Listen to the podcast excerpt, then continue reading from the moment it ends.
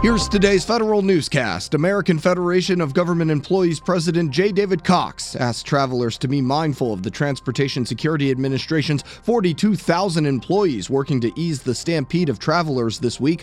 Cox points out wait times have gone down and there have been no aircraft related terrorism incidents since federal employees took over passenger screening after 9 11. The Marine Corps War Memorial gets two new inscriptions. As part of a $5 million renovation project, engravings saying Iraq and Afghanistan have been added to honor the nearly 1,500 Marines who have died in those two conflicts. The project is expected to be completed by fall of 2018. And the Federal Employee Education and Assistance Fund is kicking off this holiday season with Giving Tuesday next week. FEEA is hoping to raise $10,000 on November 28th. The Blue Cross Blue Shield Federal Employee Program has provided $5,000 in matching gift funds. Find these stories at federalnewsradio.com and subscribe to the Federal Newscast on Podcast One or iTunes. I'm Eric White.